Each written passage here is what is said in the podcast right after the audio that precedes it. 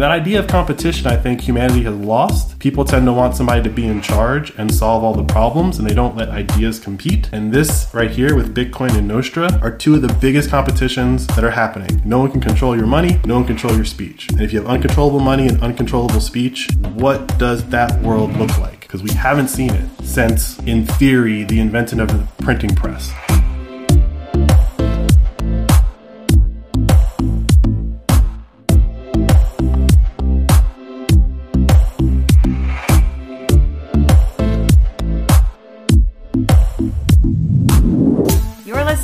Flirting with Bitcoin podcast. I'm Mandana. And I'm Ian. And, we're, the Receffies. My husband Ian is a Bitcoin enthusiast, but I am not. Each week, he tries to teach me something about Bitcoin and Bitcoin adoption. We have a lot of fun with it. But I'm not trying to overwhelm you with technical analysis and price targets, babe. You promise? I promise. And I promise we won't overwhelm you with ads. That's because we operate on the value for value business model. What's that? Instead of reading off a bunch of ads, we're going to keep things a little more personal, intimate, if you will. If you enjoy the show, meaning it brings you some value, consider supporting us. That support can be sharing the pod on your socials, recommending us to a friend, and yes, even sending us some money. And since I'm the Bitcoiner, I prefer Bitcoin. And you can send us some on our favorite podcasting app, Fountain. If you want to learn more about the pod, go to flirtingwithbitcoin.com and our About page to learn the different ways you can support the show. And if you're new here or not, make sure you check out the Satoshi Savings Calculator on the site. It's a little app that I built that enables you to set a goal for how much Bitcoin you want to acquire while also reinforcing certain Bitcoin concepts like the halving and Satoshis. And since I know Bitcoiners are all about their privacy, the app works completely in airplane mode and only saves data to your browser's local storage. To all our fountainheads out there, keep making and sharing clips of the show. We may make the content, but without you, all I'm really doing here is flirting with my husband in front of a microphone. Y'all ready? I am. Let's go.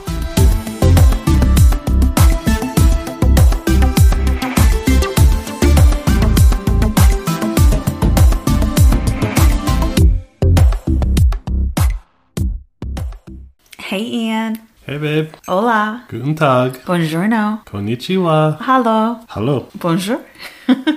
And howdy to Texas. Howdy, howdy. What time is it, babe? The current time is 773 735, and we are 999 blocks since our last episode.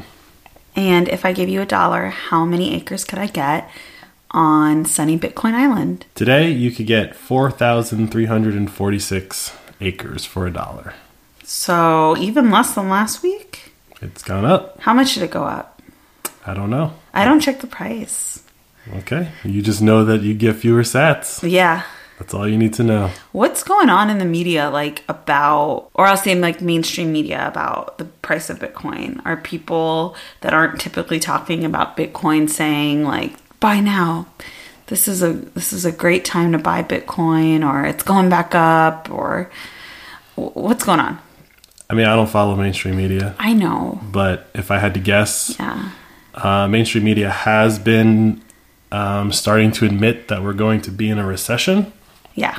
this year. Um, they're they're debating. Surprise, surprise. We're going to be in a recession. Yeah, they're admitting that a recession is on the way. Some people are saying it's been here for a while. Mm-hmm. And usually, when recessions roll around, the pundits start talking about things you should do to like prepare yourself for a recession, particularly wealth preservation. And so I feel like I've seen a couple of things that will say gold, silver, or Bitcoin, Mm. right? But not really any mainstream media telling you to buy Bitcoin as a way to hedge against the recession Yeah.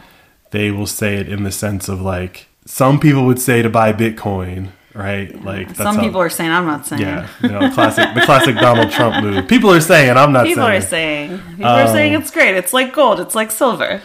Um, but yeah, I mean, I don't really follow that stuff anymore. I, I find it. I noticed this the other night. Like there was something that came up about Stephen Colbert, and I was like, wow, I haven't watched Colbert in a long time. I don't watch Seth Meyers. I don't watch any of those people anymore, and feels good. I watch them. They're cuties. I like them. Yeah, but it got real hard to watch them during like COVID when they were just like not actually giving people any real information.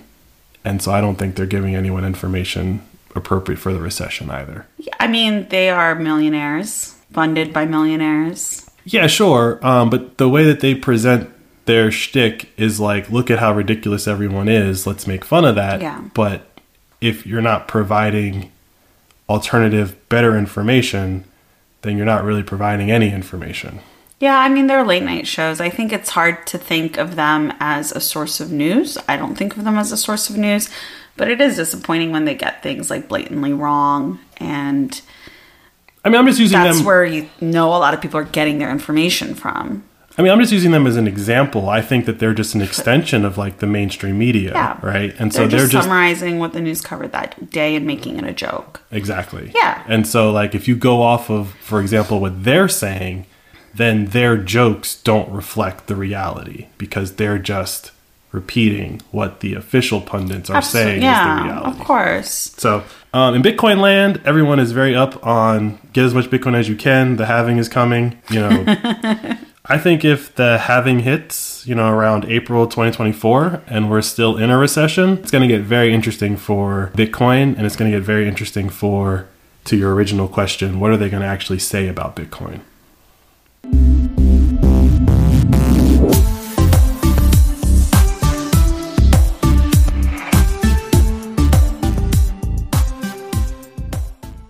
Time for shout outs. Booster of the week is Cypher High, and our top boost came from Hunter SF770, TNT Mom, I Love Sushi, Duggan Rope, and NW. So if you're a supporter of the show, I think you might be interested to know that Ian is working on a merchandise shop on our website. Mm-hmm. So I've talked about it here and there, and people have asked us about it, but Ian is like the person that puts our plans into action. I will like think about something for like six months and not do anything about it, but he's like ready to go.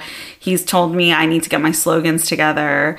We need to send it off to the designer so we can get this going. but it's so hard for me to pull the trigger because I have these sayings that I think are so fun. Um, and I say them, but I don't know if they're too vulgar for mass consumption. So I, I want to run them by you guys, uh, just a couple of them, not all of them. Um, and just, you know, give us some feedback. Like, do you like it? Do you not? Um, do you think it's hilarious and genius that I came up with these things? Ian, what do you think of them so far before I say them? I think they capture the essence of Bitcoin and our podcast. Yeah, yeah. I, I don't think they're for everybody. I don't think they're for everyone either. Right. So the first one is fuck flowers, buy me Bitcoin, which I think is how women should be and men should be uh, approaching courtship these days. Like flowers are such a waste of money. I personally don't like getting flowers from Ian. I like getting plants. We were plant people before we were Bitcoin people. We're still plant. We're still very much plant people, but when this man spoils me, like he brings home a plant, a potted plant, or like, you know, a new pot and repots one of my older plants, you know. So buying flowers is like such a waste of money. Would you say it's fiat? Killing something and handing it to someone that's gonna and make and knowing it's gonna die in a week? I don't know if it's fiat. like flowers are definitely real. Like some work goes into growing. A lot of work flowers, goes into right? it, yeah. So it's not fiat, but it is a. Um, kind it feels like a waste of money to me, it's a waste. yeah yeah if you take like the romanticized commercialized especially like valentine's day is coming up those types of things so the first is fuck flowers buy me bitcoin and the other one is i don't want your nudes send me bitcoin which again lends to the whole dating uh, flirting theme but really like i don't really think people ever want nudes but yeah, it's a little provocative. If you want to do something for them, if you want to be vulnerable, send me some sats, um, not your nudes. And then finally, just like the clean question of, are you flirting with Bitcoin? You know, so let us know. I think they're really clever. We have some other ones too that are a little bit more generic, but I'm going to come in with the risque ones. And I would just love to know if any of you would rock anything, whether it's a mug or a t shirt or hat. I don't know. Just let us know because I think these are hilarious, but it might just be me. I mean, the slogans are good, but that's just half of it. Obviously, it has to look good, also. Yeah, I mean, yeah, So- that's not my part of it. I Right, mean, right. yeah, I'll I'll review the designs and such, but I'm not going to take credit for that. But interestingly enough, the designer of our logo and that kind of stuff, we pay in Bitcoin. Mm-hmm. So that's cool. Yeah, that's how we connected on Twitter. It's worth noting, right? Yeah. So it's, it'll be designed by a Bitcoiner. They'll get it. Hopefully, they think this stuff is genius. I mean, we'll see. We'll see. We'll see. But yeah, my favorite one is fuck flowers, send Bitcoin. I think that's the message that we should all be sending to anyone trying to get us anything.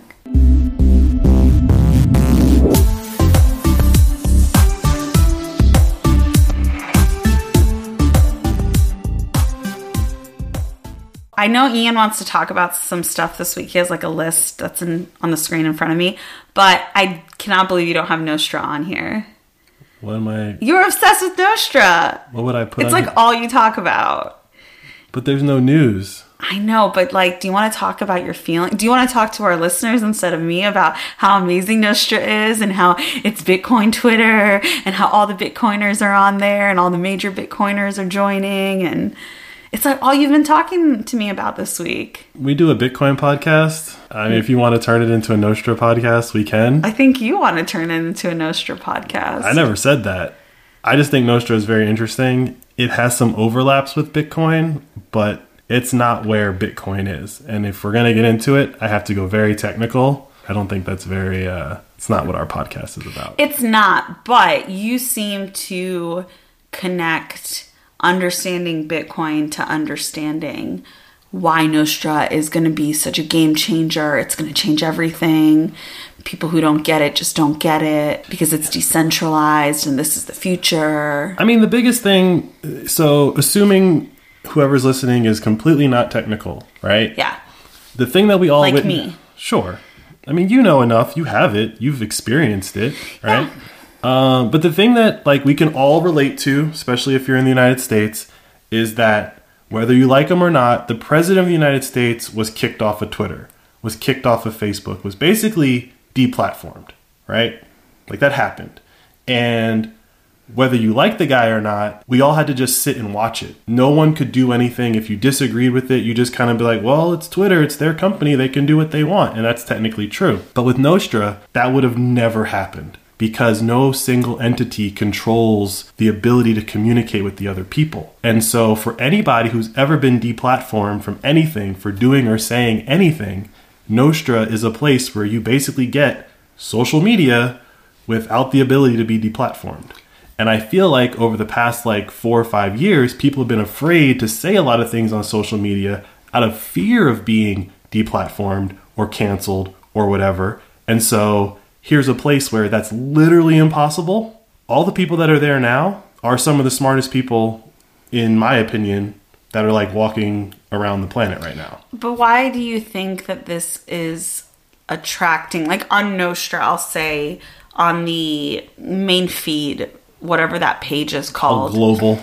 the global feed, it's all Bitcoin talk. Right, because the Bitcoiners get it, right? Like we've talked about this on the podcast. Bitcoin is an intelligence test. If you pass it, then you get the benefits of getting in early and getting it at the price you deserve. But it's an intelligence test.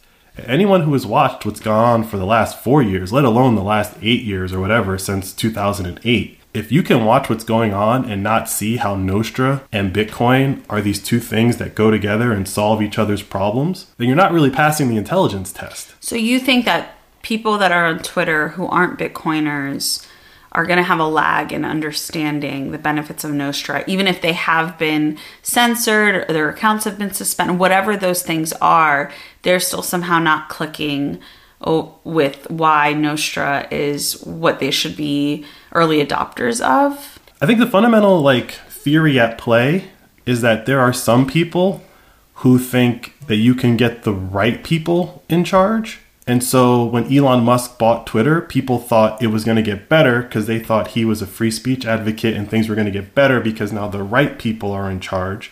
And then there are other people that think nobody should be in charge mm-hmm. because no matter what side you're on, eventually you're going to end up on the wrong side. There's always just personal bias. Regardless. A human being is a human being.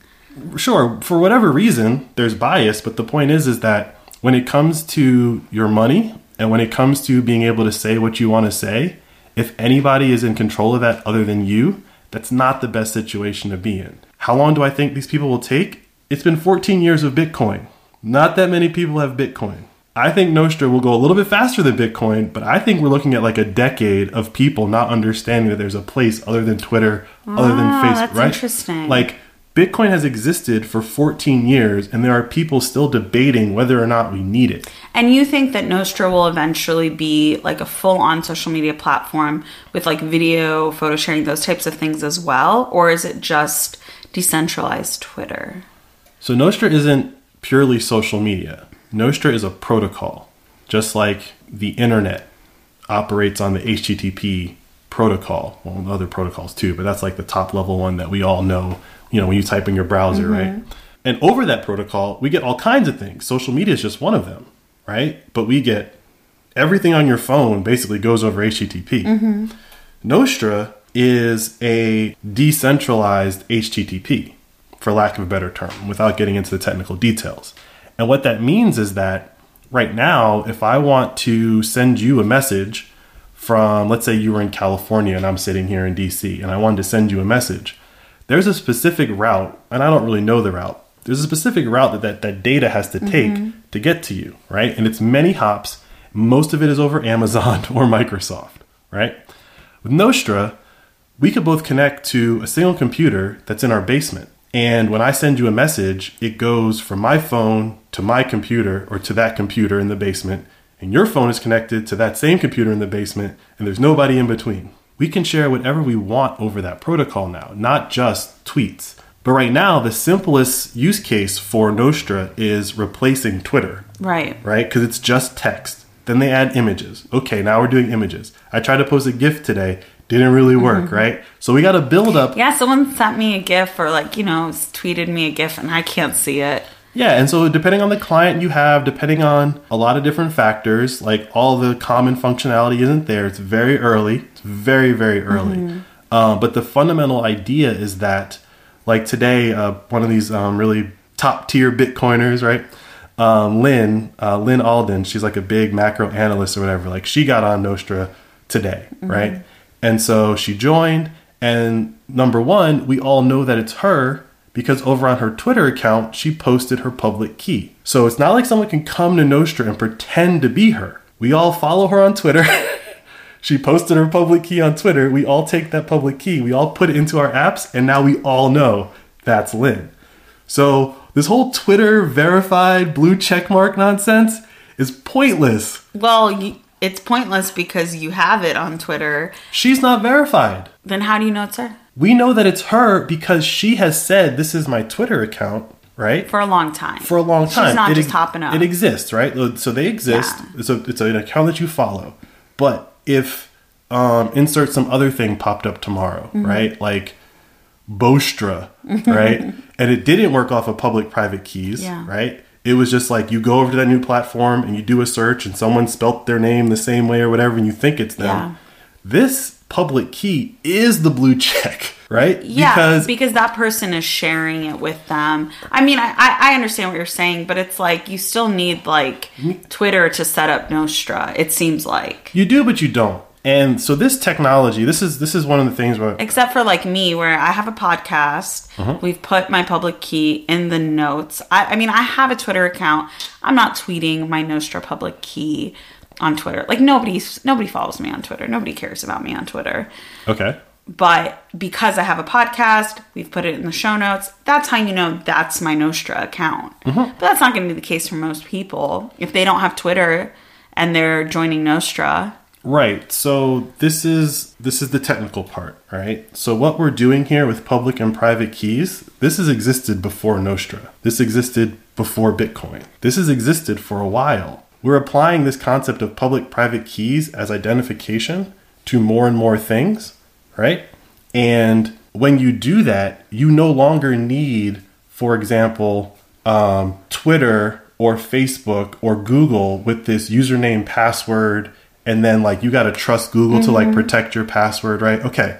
You could already PGP encrypt and GPG encrypt your email. And the way you do that is however you want to do it, you give the other person your public key, right? It's not a matter of you need some third party system. You created your keys and I give to whoever I want to communicate with, this is my public key. If you can't decode the message that I send you, it wasn't from me. That's been around for a while. That's cypherpunk stuff. yeah, I, I mean, It's I, just being I get brought what to you're the saying. masses. It just needs to be like a more direct like transfer of public key than oh, this person is just on Nostr with their photo and their name, and you're just taking their word for it that this is who they are.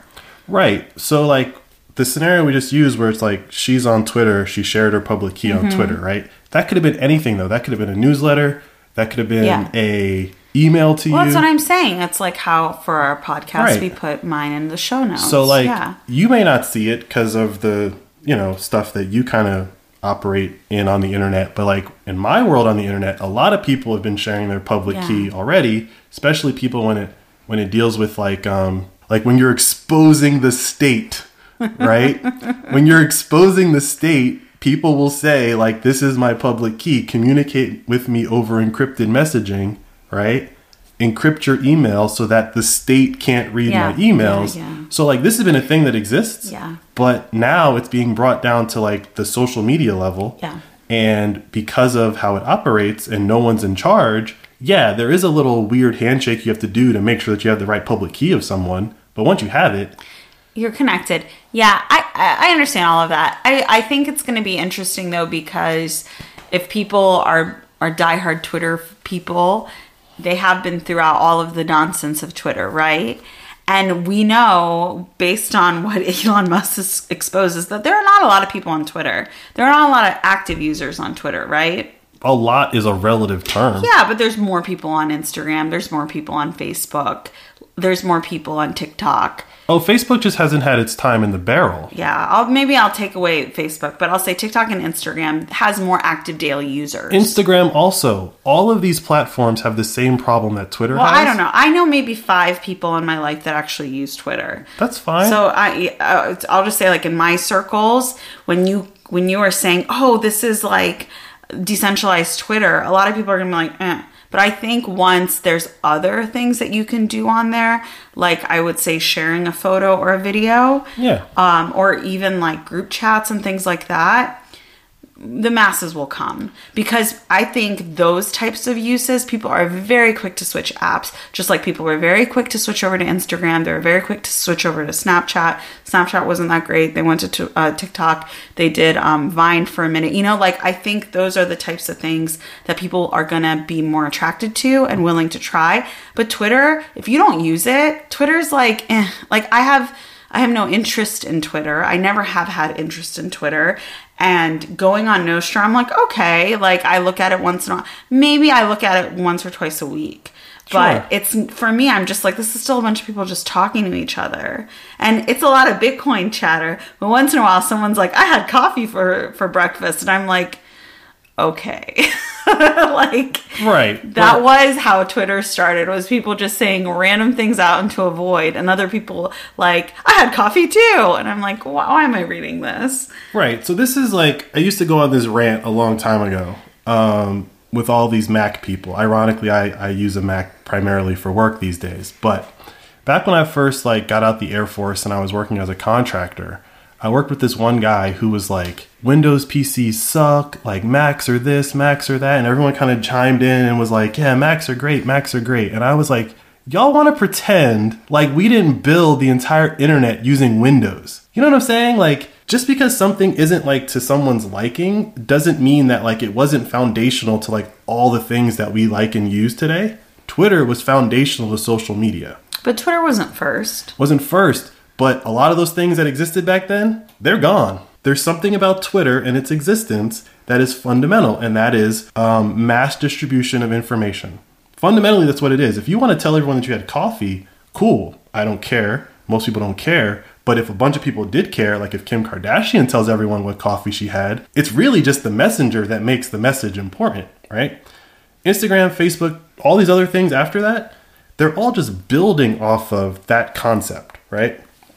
So, of course, this whole thing is going to start with the Twitter um, use case.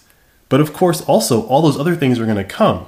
What I think is going to be really hard for the people that that are uh, not Bitcoiners and don't want to use the Twitter use case and want like the Instagram use case or the TikTok use case is just like Bitcoin, kind of requires you to be a little bit more responsible, right? If you put your private key in the wrong thing, that's it. Everyone can see your stuff. No, I can be you now.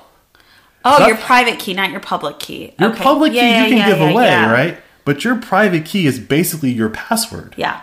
So I just picture probably some very prominent people who are pretty irresponsible accidentally posting their private key, and now we're all James Franco. Or like their assistant right, right, right. one day because these these people, Yeah. what they've done is with their wealth, they've insulated themselves from responsibility. Mm-hmm. And in this new world of we'll just call it Nostr and Bitcoin at the moment, this cypherpunk world, you have to be a responsible person. And what we've kind of learned over the past 50 years is that the more wealth people get, the less responsible they are. And so again, Bitcoin, public private key, cipher, all that stuff, it's an intelligence test. The reason why I get so excited about Nostr is because once all of these Nostr clients get like the basic use case in, we don't need any of that stuff anymore. We don't need Twitter, Facebook, Instagram. Someone will build all of that. All of that's coming and it's coming real fast. I go to sleep, I wake up, all my Nostr clients have been updated I know you get so excited. because it's pure engineering at this point. There are no product managers, there are no marketing people, there's none of the nonsense that goes on in Silicon Valley. It's all pure, like, is my client better than yours? Yes. Everyone just starts using that one for a day. Then whoever, you know, like someone says, oh, that's a great idea. Then everyone implements it in theirs, and now there's parity again, right? Twitter, you still can't send, you know, you can technically send Bitcoin through Twitter. But like with Twitter, you can't drop a Lightning um, invoice into Twitter and have it Yeah, render. so guys, last night Ian wanted to record and I wasn't feeling it. So he, t- I don't think tweet is the word. I think they're trying to figure out on Nostr what they'll call it. But Ian posted on Nostr and said, We're not recording tonight, so we're going to give like 100 sats to anyone that drops a lightning invoice on this. And you and you gave out a little like money five- to five people. people. Yeah. right. So like So there's your incentive to follow Ian on uh, Nostr.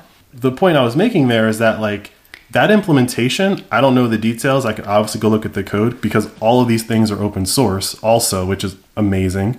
Um, but Twitter can't do that. You can't drop a Lightning invoice in Twitter and have it render with a button that says click pay and then it opens up one of your Lightning apps and you pay the person. Twitter doesn't have that. Mm-hmm. Why doesn't Twitter have that? Because there's layers and layers and layers of management of people that are not engineers, that are not actually wanting to make the thing better. And right now in the Nostr world and in the Bitcoin world, everyone just wants to make stuff better. There's no like as as a person who's been in startup culture for a long time, there's that layer of BS that's just been removed. Like laziness when you say BS? I say BS like if you were to take any startup anywhere in the world right now and the CEO is not a software engineer, mm-hmm. right? Let's assume it's a guy who had an idea and he went out, raised some money, and hired a bunch of engineers, right? Whatever that idea was, remove everyone from the company who doesn't know how to write code. That idea will still get built. And it'll get built a lot faster and a lot cleaner Yeah. right? Nostr and Bitcoin, that's what they are right now. It's that layer has been removed. Mm-hmm. Bitcoin is starting to build it up a little bit, like companies are starting to form. Yeah. You can't really just up and change, Unchained Capital tomorrow, right? Mm-hmm. Like, but like, even within that world, there's still, ah, screw it, let's do it. There's still people like you who make something like the Satoshi savings calculator. Right, that's a great example. And so these Nostr clients, I think I have, I said last night, I got like four different ones on my phone now. There's four different. Yeah, you No- got so excited. You were like, babe, I was trying to do something in one and it didn't work. And I opened the other one and I did it in the other one. yeah. So yeah, like that's a great example. And there's just there's not parity, right? Yeah. And so I just look at Nostr as like this is very similar to early days Bitcoin. I remember it. I was there for like a week. Mm-hmm. And then I was like, I don't know what's going on. I was a lot younger and I didn't really understand the implications. But 14 years later, Older and wiser. I see it happening in Nostr and I see the same like energy. I see the same people connecting all the dots, being like, guys, if this takes off, the whole idea of like you are the product goes away because there will always be an option where you're not the product. And right by now, that, you mean like seeing ads and other things. yeah, there's no ads on yeah, Nostr, yeah. right? And so like to just close out that thought, the the reason why you don't have alternatives in the world that we live in today is because that guy who's not an engineer, his sole goal was to build something that was threatening enough to get bought. Maybe he succeeds and becomes Mark Zuckerberg, or maybe he becomes Snapchat, or maybe he becomes whatever. But at the end of the day, he's just gonna do what he's got to do to become rich. Make that money. Whereas with Nostr, Make that money, honey. That's what Ian always says to me Um, whereas with Nostr, when I'm sending my emails at work. that's what I say when someone sends us a boost. yes, you do do that too. you get um, very excited. But the but with with Nostr, it's not there. It's not being built to monetize the users. Mm-hmm. It's being built to liberate the users who are being monetized somewhere else. Anyone who thinks they have a problem with how social media works, if they even remotely think that Facebook's doing everything that we know Facebook's doing and vice versa with every other social media company, please check out Nostr. The clients aren't great. There's an iOS client called Damus that's going into public release, I think maybe today or tomorrow on the App Store for uh, iOS. And there's like four or five clients um, that are web based, and then there's like two or three clients for Android. So you got like your choice of what you want to try. If you didn't get to experience Bitcoin in its infancy, if you didn't get to experience the internet in its infancy, and you're curious about that stuff, I'm telling you, what's happening in Nostr is what happened. And if you want to watch it happen, just jump in. You don't have to do anything, but whatever you feel like you could contribute, check it out.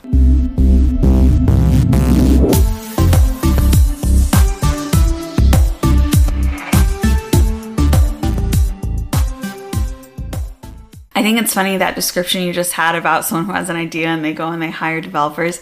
When I started dating you, anyone who would hear that you were a software engineer would be like, Can I talk to him about my idea? And at first I was like, Yeah, go for it. And eventually I was like, No, he's too busy. Because everyone just had an app idea. It's less so now, but everyone had an app idea and they were just like, I just need to find a developer who can build it for me. Yeah, because it takes no work to say I have an app idea, Yeah, right? zero. That's an altcoin. Also, you, it is an altcoin. Also, you would be like, that exists. How is that different from this? And they'd be like, no, no, no, no, no, my idea is better. There were actually a million conversations I had with you that way, but I feel like I was just flirting with you. Probably. But I had a couple, and you were like, that would never work. And I was like, yes, it could. And then years later, like, it would be something, uh, it would be like a capability added to another existing app. And I would be like, here, here, see? And you were like, yeah, they had a team of like 50 developers that built that. I couldn't build that. Yeah. It was still a good idea. That's really like what I've come to acknowledge now is if it's a good idea, it will eventually exist. Yeah, but and if you, you see won't be an- the one who builds it. well, yeah, but if you see enough of your ideas come to existence, then you probably have a good eye for ideas. Mm-hmm. yeah. Whereas a lot of those things that people were presenting to me usually already existed and or existed and had failed. So this was my big idea because I used to be out in these streets a lot, guys. Ian is a homebody. I am not. So I was like, I would go out, I'd go to bars, I'd go to clubs. We live in Washington, D.C. And so my whole thing was like, is it worth my time to like wait in line at this bar or club to go inside and find out it's not that crowded um, and like, you know, it's just not bumping yet. And so my idea was for it to be kind of like this app, like a check-in app or something where like you could see what was going on at different bars and if it was worth your time to go or if it was going to be dead when you went there. I also wanted to be, it to be like, oh, is there going to be music there? Is there a DJ? That's those types of things.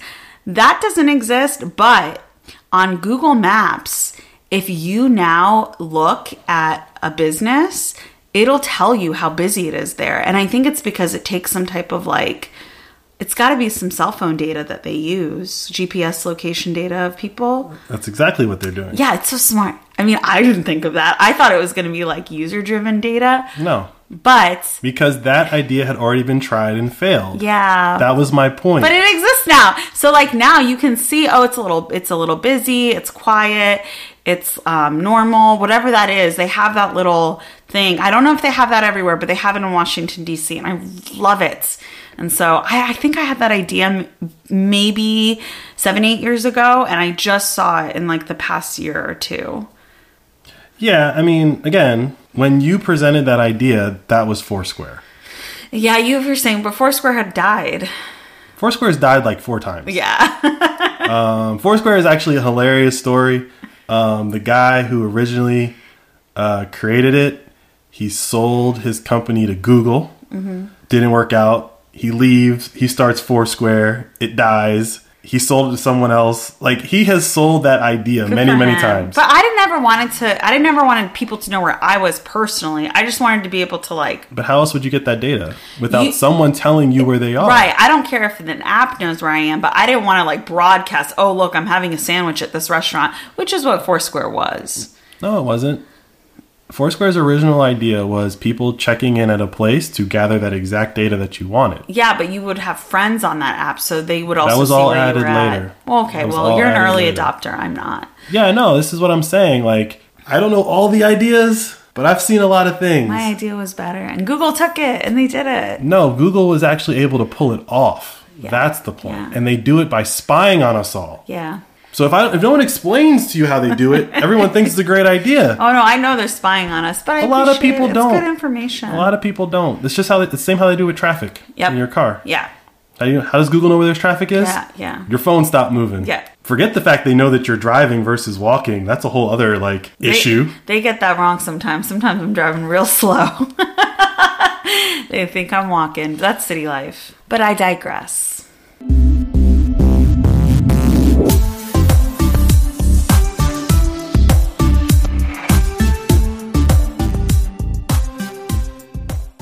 All right, I got you really off topic today. As usual. It's what I do on and off the podcast. But I, for the first time ever, checked my keys. Yeah. How do you think it went, babe? You tell me. I don't know. I was just doing what you told me to do. I don't think I could do it on my own without you there, which Do is you- probably like more important. I should get to the point where I can do it on my own. Okay, but do you understand what you did? That's a good question. I believe that you first showed me your key and my key, and you showed me how we have to both check our keys into the program that we use as multi-sig for anytime we want to move our Bitcoin into our wallets. Mm, close. Can you believe I said that sentence? This um, was a year of work, guys. This was a year of podcasting about this topic. yeah, I mean, and I'm out here telling all your you guys get your get your get your Bitcoin off the exchanges. Get you know get a cold. I'm tell I'm telling people all of this stuff, but I don't know what the hell I am talking about. I'm just like, babe, you got it covered, right? I'm glad you recognize that. hey, I worry about other stuff for our family. Sure. Uh, but I understand how important it is that I that I learn how to do this.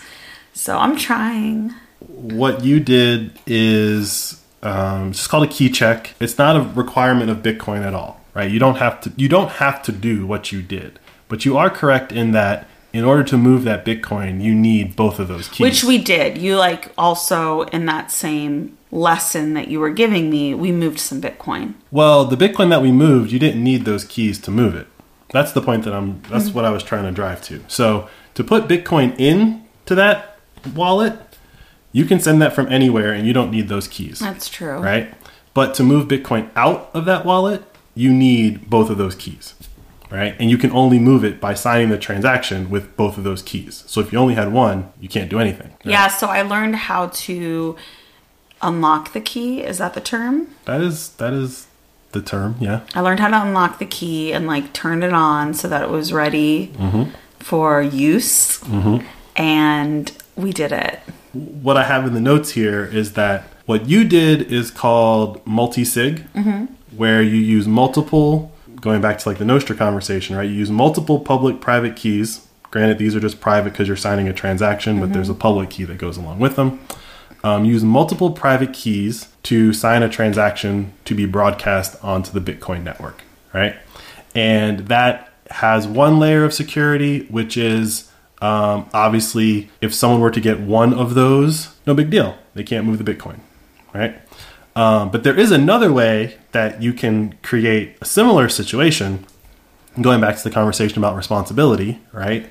Is that you can use one of those keys and then put multiple passphrases on that key. And so what that is, Passphrase being like, I love Mandana. um, I mean, you could you you could probably do that if you wanted to. We'll figure that out real quick. I just yeah, gave it away. Yeah, so that's why you don't. that's why you uh, don't say certain things over. You're you would never make it. I love. I would never make that. No, not at all. Um, but the It would point, be like Mandana is annoying. that, I think they would guess that also. So, yeah, uh, I'm just stealing all the ones you yeah. have lined up. but the idea there is that that way you don't have to manage multiple keys. You just have to remember multiple passphrases, right? And so, with a setup like that, again, it doesn't matter if someone gets your key, right? Because they need to know the passphrase. The reason I want to bring up this difference is both are equally secure. Our setup has an extra step because we use Unchained Capital, right? And so Unchained Capital provides a third key in that quorum of keys. Whereas with the passphrase, if you forget the passphrase, it don't matter if you have the key, you're screwed. So what happens if we lose one of our keys? The we lo- physical one. Well, we have the physical key, but that physical key has those 12 words that are the backup. Mm-hmm. And so those are somewhere else, mm-hmm. right? So if you lose the physical key, you go get the backup. And then you just turn just- on another key with those words. You can turn on any hardware wallet, you punch in those 12 yeah, yeah, words. yeah. The 12 words will regenerate your private key inside of that hardware device. But since we have Unchained Capital, if you were to lose one of the keys, Unchained Capital holds a third. So as long as you have one, you could log into Unchained Capital, use your one, and then the fact that you logged in is your second key. They do a little verification to make sure that it's you. You move your Bitcoin somewhere else that you do control all the keys, right? And then you can move it back in, create new keys or whatever, right? It would be a process, however you want to fix it. But with Unchained Capital, you get that third that third key that is always in a place in theory that you can get to. And if you're thinking about, you know, doing this, having like multi sig or pass, whatever, you know, everything that Ian just described, here's your incentive to do it because. Um, Ian, of course, used to have one key, and then when he went to get me another one, he got to upgrade his own key. So my key is old, and his is brand new and like fancier. So there's incentive if you're like ready to bring your partner spouse onto uh, your uh, multi-sig process. You get to buy like a new and improved key. Yeah, I yeah mean, yours is nicer than mine. Let's just say it. It's nicer because it's newer. exactly. They don't even sell that one anymore, so I didn't have a choice. oh you didn't have a choice. Didn't yeah have a yeah you didn't have a choice. That's how it always is. Ian's like oh i think it's time that you have this piece of technology I'm gonna give you the one I have, and then I'm gonna buy myself a new one. It's always that. What do you mean? First of all, what do you mean by always? You've done it with Name- cell, pho- cell phones. Name two examples. All right, let me think of another. because one. besides a cell phone, I can't think of a time that I've done that. headphones, speakers. Nope. No. Nope. Nope. I'll think of one. I'll think of one later. But you, you're laughing because you know that's what you do. I know that our, I did. our wallet or the key. I'm sorry, the key. Yeah. There's the second example. No, no, no, no, no, no. I bought two to do multi sig. Mm-hmm. That wasn't me buying one so that you would have one. I just named them that so you would know the difference. Yeah. They're both our keys. I one know. isn't your key and when one we were isn't my doing key. it, the one was called Ian's and one was called Mandana's. I was showing to. hey, whatever you okay. want. Whatever you want to tell yourself. Whatever you want to tell yourself. Look, you don't need to be defensive. I'm just giving an incentive to people out there who might want a new fancy shiny key. Like, do multi sig, set it up with your partner, and they get the old one.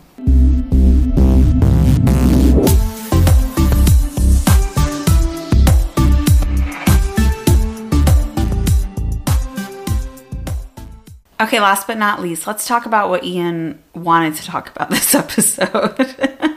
the big news out of El Salvador is that El Salvador has paid off some of its debts to the IMF, not using Bitcoin. I'm assuming they converted Bitcoin into dollars and paid the IMF. Is that what happened? no, They paid it in Bitcoin. no. What happened? How they paid it doesn't really matter, but I can tell you that they didn't sell any Bitcoin to pay it. Mm, okay. Right. But the, the important part of this story is that El Salvador paying off its debt is a beacon for all of the countries south of our border because once they are no longer beholden to international financiers, whether it's the IMF, the World Bank, or Goldman Sachs, whoever will loan you money, right? A lot of those people loan countries money because they want them to change policies, right? And so by El Salvador working towards paying off this debt in the same month that they passed their new bill that's basically going to allow them to issue this this bond where half of the money is going to be used to buy Bitcoin. Those financiers don't want them to borrow money to buy Bitcoin, right? They just don't want them to do that. There was a very strong possibility that they were going to like call these loans in if and when El Salvador issues this Bitcoin bond, right? So by paying off their debts, debts that Bukele and his administration did not acquire, by the way, these are debts that were accrued by other administrations that are kind of been proven to be corrupt and in the pocket of these people that were loaning them the money in the mm-hmm. first place, right? So, regardless of who acquired the debt, Bukele has said, We're paying it off. Now get out of my country. I think that it's going to take maybe a couple more years, but I think every other little small South American country, Central American country, is going to look at that and go, hmm. Bitcoin's the way out. It's the way out because the way that the IMF and the World Bank have this system working, it's not designed for you to pay it off. It's designed for you to need to come back and borrow more. Mm-hmm and oh, you need more money? We need you to make some concessions. It's interesting that this is happening as the US is headed towards defaulting on its debt in June, I think. The United States keeps accruing debt and they don't pay it off. Mm-hmm. They're never going to pay it off. El Salvador paid off its debts or is in the process of paying process, off its, uh, yeah. its debts. The goal is to pay off its debt, right? You know, the interesting thing about it is I saw a lot of different news articles about it, and it takes I would say maybe the majority of these news articles are, I don't know, five to seven paragraphs. It's in the sixth paragraph in one sentence where they mention Bitcoin. And it's not even in a positive light. It's like, you know, this happened after the IMF was upset that Bitcoin or that El Salvador had made Bitcoin its legal tender. It's not even like, oh, this is a signal that Bitcoin might be good for a country's economy as legal tender. Well, again, Bitcoin isn't the reason why they paid off this debt. Bitcoin is the reason why they believe that they can pay this debt off, right? So when they adopted Bitcoin, their GDP just shot through the roof. Mm-hmm. Not because Bitcoin was improving their GDP, but because people were now interested in El Salvador. It put them on the map. Tourism mm-hmm. and investment and all the things that do improve your GDP. So, with those projections in their improving GDP, El Salvador is saying it's safe for us. You know, they're assuming, they're making the assumption, a, a calculation, that it's safe for us to pay this off if we keep growing. Because if we keep growing, paying this 800 million or 600 million, depending on which article you read, paying off this debt, we're not going to end up being broke, right? We're going to grow into a new economy. And Bukele is making the argument that that new economy is going to be centered around Bitcoin because when you're living in the fiat based dollar economy, well, you wake up one day and all the money that you might have saved up just got devalued by 40%. Mm-hmm. right? It's like, okay, so I got to pay off my debts with like, um, you know, the dollars are worth less. So that kind of works out for me, right? It's, it's cheaper to pay it off. But if all my people just got poorer, that didn't really help out the country. It didn't help out the individual citizens. And so by saying citizens can interact and pay each other with Bitcoin, they can't be devalued anymore. And let's just see what happens to a country that's not on a fiat system for five, ten years. Yeah. Not everyone's going to adopt it in El Salvador, right? A lot of people still think the dollar is better.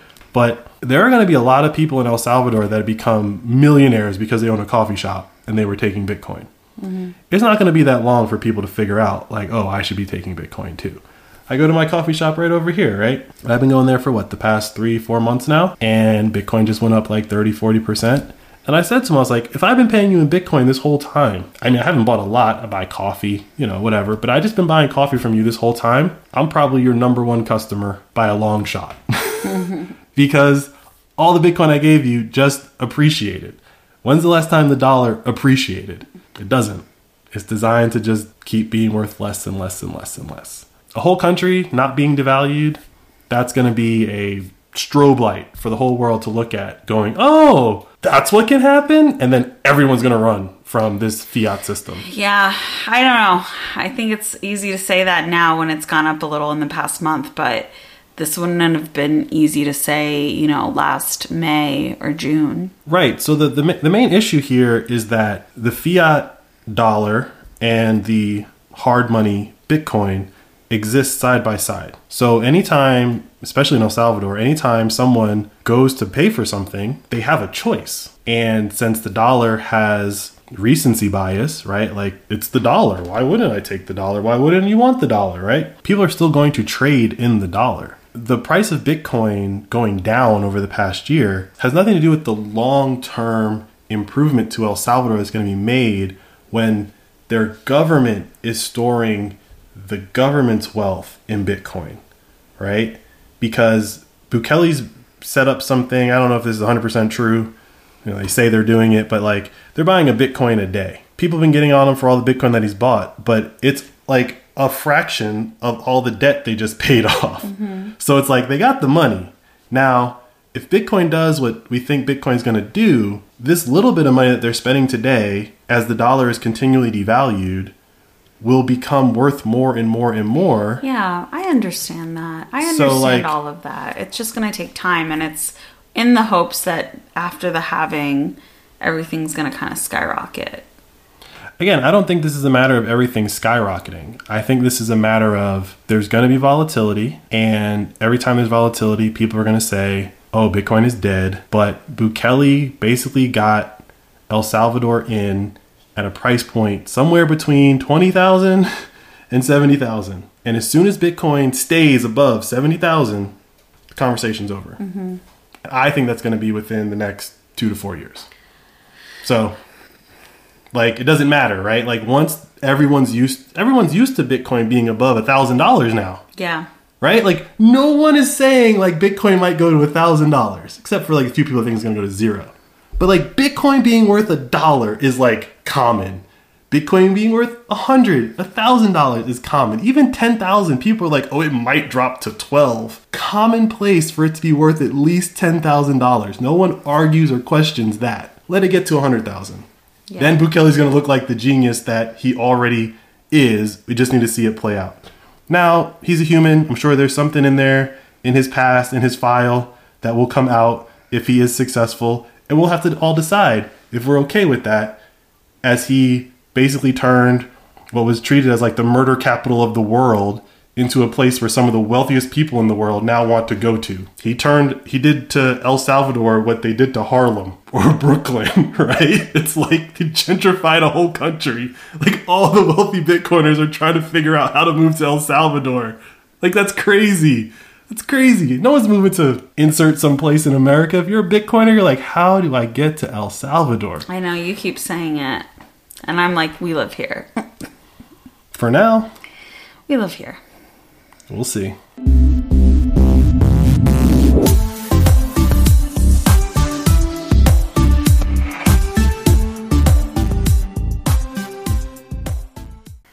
So yeah, I feel like babe, there's a lot going on this week that you're excited about. You're very high energy. Between Nostr and Bitcoin, these two things are unstoppable. As a person who likes technology, I like seeing something that is unstoppable being talked about like it can be stopped or it's not going to work because, right? It just shows like you're failing the intelligence test. And uh, it's one of those guys that I watch on YouTube. He said this a couple years ago in a different way, but I think we're at like a point where humanity is about to fork, right? This is a concept in software. You have a fork, right? Bitcoin had a fork. Um, you take the code, you make a copy of it, and you make some changes. That's a fork. I think that humanity is about to fork. I think we're in the process of forking. We're getting forked. well, yeah. I mean, there's basically people that don't mind getting forked. Uh-huh. And there are people that are like, no more. You can't fork me anymore. Exactly. and so the Bitcoiners, when you say like all the Bitcoiners are on Nostr, the Bitcoiners are the technocratic version of the gold bugs. And they're saying fork you. And they're taking all of their labor, all of their brain power, all of their capabilities, and they're just going to remake the world in their image. And as the fiat world dies out, we're going to see Bitcoiners that, I mean, Fork Fiat buy Bitcoin. That could be on a t shirt. Maybe. I'll work on it. I'll work on it. I'm just yeah, ideating. Yeah. but but I think we're in the process of seeing this fork happen, Yeah. and I think to tie it all back to El Salvador, I think El Salvador is a physical manifestation of that fork happening, mm-hmm. right? Because before El Salvador, first country. in a world where we pretend that the UN is representative of sovereign nations, right? It's the first sovereign entity that has said this money it's not better it's just as it's equal to right? They're just saying you as humanity in this little square box of 6 million people plus anybody who wants to come visit right? You make the choice. And if it wins out it wins out. And if it doesn't it doesn't. But at least they're equal and they can compete. That idea of competition versus dominion from above that's what the fork is. And that's why nostr is so impressive to me is that there's literally five different people competing to be the twitter of nostr. They'll probably all be relatively equivalent at the end of the day but it's not a winner take all you don't just get to make damus and then be like well i control social media on nostr. It's like no buddy i can spin something up tomorrow and everyone can bring all their followers and all their data and everything they want over here. And if i'm better i'm better. And if i'm not then i go away. And that idea of competition i think humanity has lost. People tend to want somebody to be in charge and solve all the problems and they don't let ideas compete and this right here with Bitcoin and Nostr are two of the biggest competitions that are happening. No one can control your money, no one can control your speech. And if you have uncontrollable money and uncontrollable speech, what does that world look like? Because we haven't seen it since, in theory, the invention of the printing press.